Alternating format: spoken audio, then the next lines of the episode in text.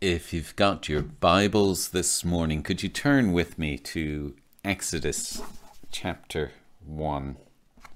The book of Exodus, chapter 1, beginning at the first verse. God's Word. These are the names of the sons of Israel who went to Egypt with Jacob each with his family Reuben, Simeon, Levi, and Judah, Issachar, Zebulun, and Benjamin, Dan and Naphtali, Gad, and Asher. The descendants of Jacob numbered seventy in all. Joseph was already in Egypt. Now Joseph and all his brothers and all that generation died, but the Israelites were exceedingly fruitful they multiplied greatly, increased in numbers, and became so numerous that the land was filled with them. Then a new king, to whom Joseph meant nothing, came to power in Egypt. Look, he said to his people, the Israelites have become far too numerous for us. Come, we must deal shrewdly with them, or they will become even more numerous and, if war breaks out, will join our enemies, fight against us, and leave the country. So they put slave masters over them to oppress them with forced labor. And they built Pithom and Ramesses as store cities for Pharaoh. But the more they were oppressed, the more they multiplied and spread. So the Egyptians came to dread the Israelites and worked them ruthlessly. They made their lives bitter with harsh labor in brick and mortar, and with all kinds of work in the fields. In all their harsh labor, the Egyptians worked them ruthlessly. Amen. And may God bless to us this reading of His Word. Let's pray as we turn to reflect on God's Word.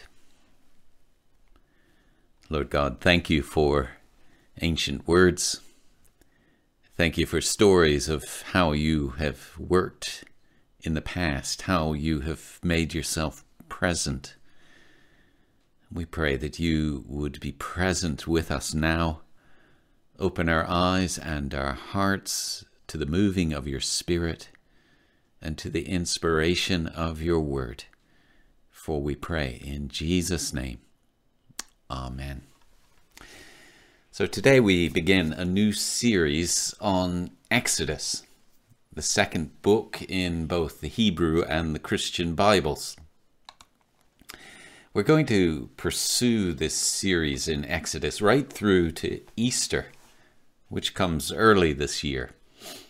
But even spending these nine weeks on Exodus, we will only get through half of the book.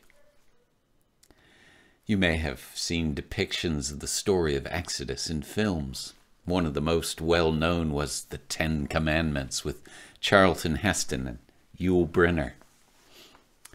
Another that has just been made into a musical is The Prince of Egypt. There's lots of drama, tension and excitement in this book. So it's no wonder that it's been made popular in films. But the Exodus story in the Bible is not a story to be read or understood in isolation. It is part of a bigger story. It is part of God's big story that starts in creation and ends with the coming of the people of God into that city that we find in the last book of the Bible, the book of Revelation, where it speaks of a city which is the fulfillment of all the exoduses to all the promised lands throughout all of history.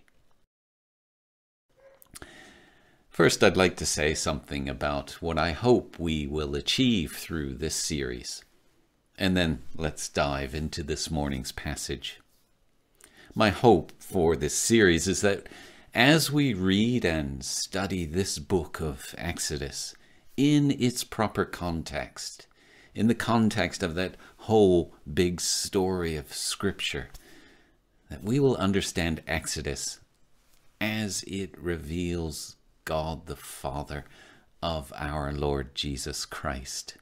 My hope is that we will read this book as a book that has much to say to us, all of us, in our journey out of slavery and into freedom in a land that is promised to us just as much as it was promised to the ancient people portrayed in Exodus. Many folks misunderstand the story of Exodus as it is told in the book of Exodus. They misunderstand it because they take it in isolation. Some people, when they read the book in isolation and out of context and without the correct presuppositions, get the idea from reading this book that, that God is capricious, that he is vengeful, that he is bloodthirsty. And they read it, despite a great deal of ev- evidence to the contrary, to be a story that lionizes the people, one people, the people of Israel, and vilifies another, the people of Egypt. This, however, is not the case. The God who reveals himself in Exodus is the God who revealed himself throughout the Bible, in both the Old and the New Testaments. And here in Exodus, God is just as compassionate, just as patient, just as loving as he is anywhere else in Scripture. And as for lionizing the people of Israel, Exodus tells a story of a people who are grumbling, faithless, and forgetful. Not the kind of story that you would make up if you wanted to show your family or your people in a good light. Okay, to the passage. Exodus opens by telling us the names of the heads of families, the sons of Jacob of Israel. These families who have come to reside in Egypt 400 years before the time of this telling. The descendants of this family are there in Egypt because of the exploits of Joseph, whose story we learn in detail in the second half of Genesis. The writer of Exodus doesn't want us to forget. Doesn't want us to forget that Joseph and his family were at one time welcome, that they were very welcome in Egypt. They were welcome there because at one time the Egyptians and their leader realized just what a blessing these folks were to have in their midst. Joseph, because of his different perspective on things, because of his connection with God, was able to interpret dreams. And because of that, he was able to help the whole of Egypt, and indeed the whole world at that time, to escape famine that was sweeping the land. Then, in the time of Joseph, the king of Egypt praised the God of Joseph. And when Jacob, Joseph's father, dies, the king of Egypt sends emissaries to participate in the funeral, which was a worship service that takes place in Canaan to bury jo- Jacob. In the time of Joseph, when the Israelites were welcome in Egypt, Pharaoh sends his representatives to worship God right alongside the Hebrew people. That is quite a contrast to what we see later transpiring here in Exodus. But even after Joseph dies, the situation for the people of Israel remain good. The descendants of Jacob are described as being fruitful and multiplying. Fruitful and multiplying. That's language that is meant to make us think back to how God intended all of humanity to be from the very beginning.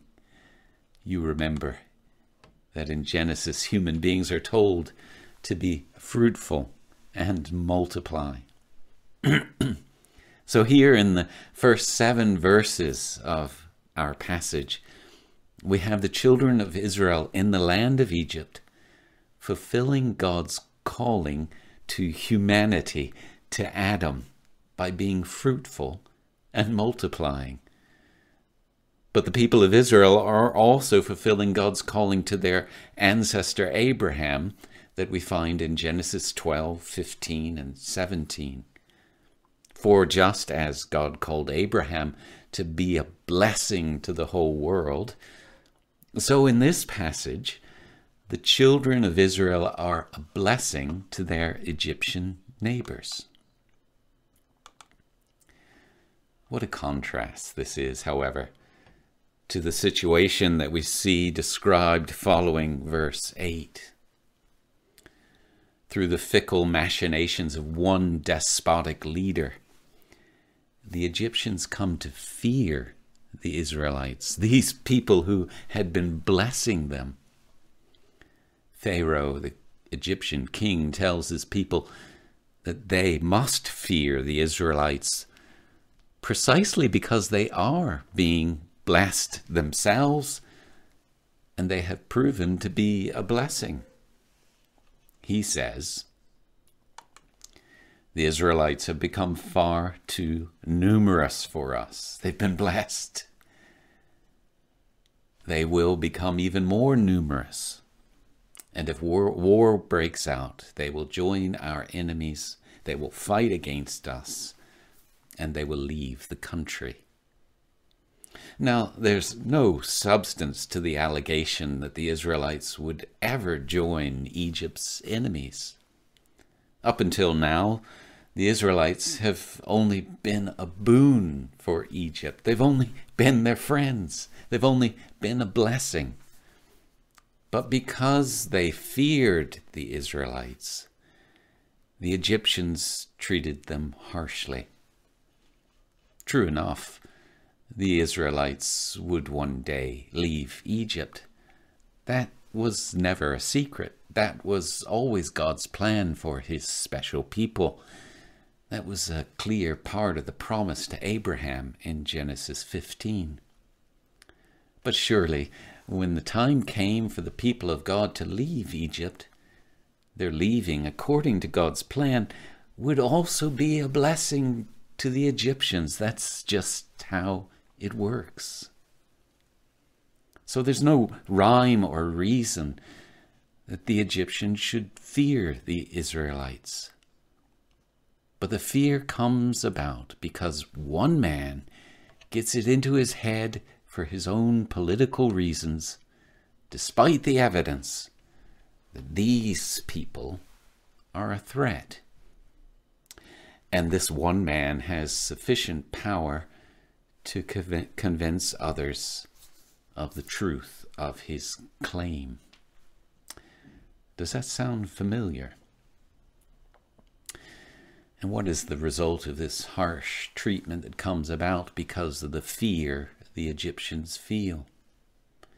Miraculously, the text says, the more the Israelites were oppressed, the more they multiplied and spread. But it also says that the Egyptians, not surprisingly, came to dread these people who had lived peaceably amongst them for 400 years. They came to dread them. You see, it is only natural that when you mistreat others, you begin to dread that they might retaliate against you even if they have no intention of doing so.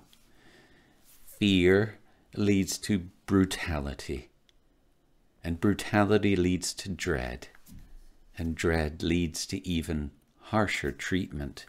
It's a vicious cycle, and it is one that we have seen throughout history.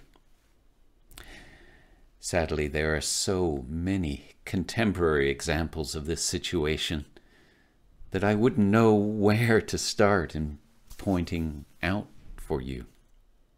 Suffice it to say that whenever minority groups who are distinguishable because of their ethnicity or their skin color live amongst others, there's a possibility of them being treated just like the Israelites were treated. And so we need to take care that this doesn't happen in our society and in our place. Throughout the five books of Moses and throughout all of Scripture, this care for the stranger is a recurring message. Treat the stranger and the alien well. Treat them well, precisely because they are precious and they are vulnerable.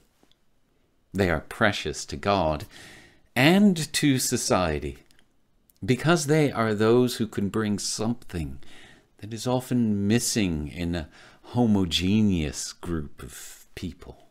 They're different. They bring a different perspective. And they are vulnerable because they can be marked out as different and they can be persecuted for their differences. I came across a wonderful project the other day, just this last week, where churches, following this biblical mandate to care for the stranger and the alien, are preparing to look after people who are coming to our country. This project is called Hong Kong Ready Churches. It's a project to help churches get ready to welcome the more than 130,000 Hong Kong residents who, because of all sorts of reasons, will be immigrating to the UK this year. This project is an attempt to welcome and to bless. Well, maybe that's something that you and I would like to get involved in. And if you'd like to find out more, just contact me and we can discover about this project together. So, in this first chapter of Exodus, we have this situation, this terrible situation in which the people of God now find themselves oppressed by the Egyptians in Egypt. But the question arises in this situation where's God?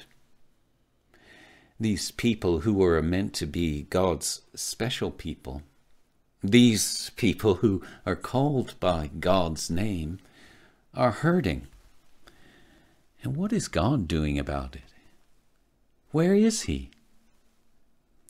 Now, of, of course, God is present. God is the always present, the always present, everywhere present creator and sustainer of the universe. And God is here in this situation with the children of Israel surely as He is in any situation. God is the creator of the moral order. And God stands in judgment against the cruelty of the Egyptians and their despotic king and God stands as a comforting present for his oppressed people. God is present in the story that we will look at next week as brave and compassionate women stand up to and against Pharaoh. But the question remains why isn't God acting in judgment against the Egyptians now? why isn't God helping his people? We don't hear about God's response to this situation until the end of the second chapter, after more than 80 years of dreadful tyranny. And meanwhile, babies have been slaughtered, and the whole Hebrew population has been subjected to systemic and systematic oppression. Why didn't God act sooner? This is the perennial question, isn't it? Where is God when people are hurting? Where is God? Why is He taking so long to come to the rescue?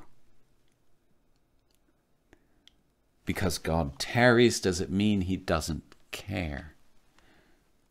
He does care. And he was surely acting even then in situation and in ways that we aren't told about. But the most important thing to bear in mind in this situation, in this story, and in every situation where people are hurting is that God's timing is often not the timing that we would want. The Bible elsewhere says of the most important mission of rescue that God would ever initiate that when the time was right, God sent his Son. In another passage written to folks who were also longing for God to come to their rescue, it says, The Lord is not slow in keeping his promise, as some understand slowness. Instead, he is patient. God alone knows when the time is right. God alone has the wisdom that can see all space and time and every circumstance. Although it is painful, we who can only see so far must trust that God has good reason to wait. And although it can be difficult, we need to trust that God, who is good, will do what is good and right at just the right time. We all have suffered through this pandemic.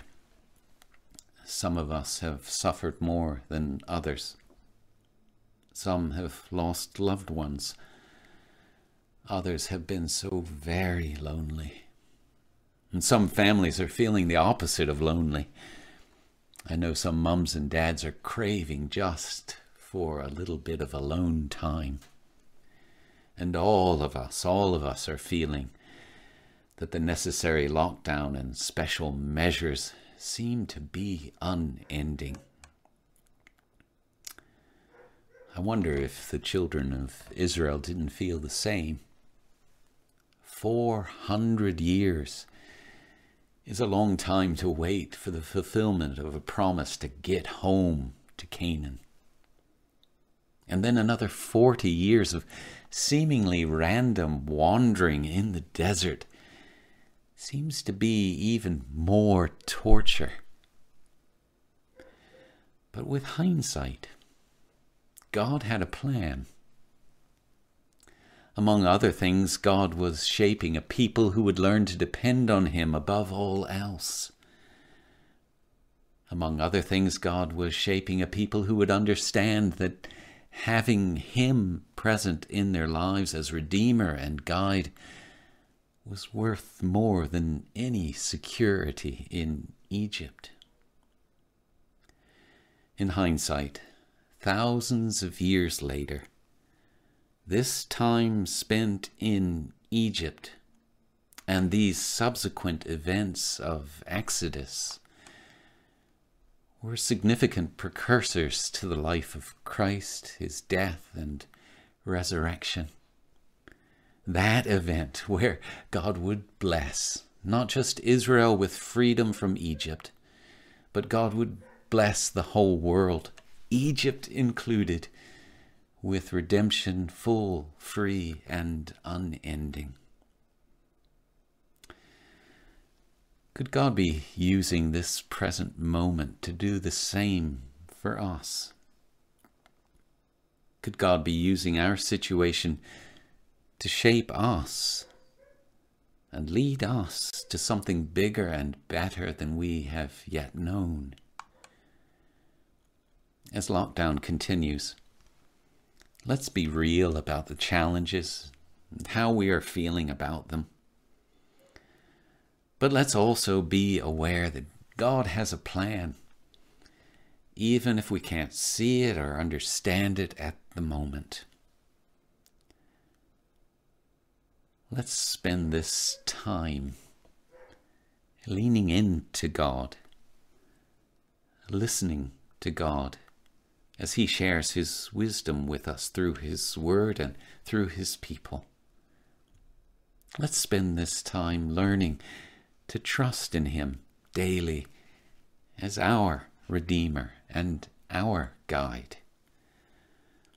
And someday, like the faithful children of Israel, we'll be able to look back and it will all make sense. But for now, let us do as His Word says. Let's look after our neighbor and the strangers among us. And let's trust and wait on God.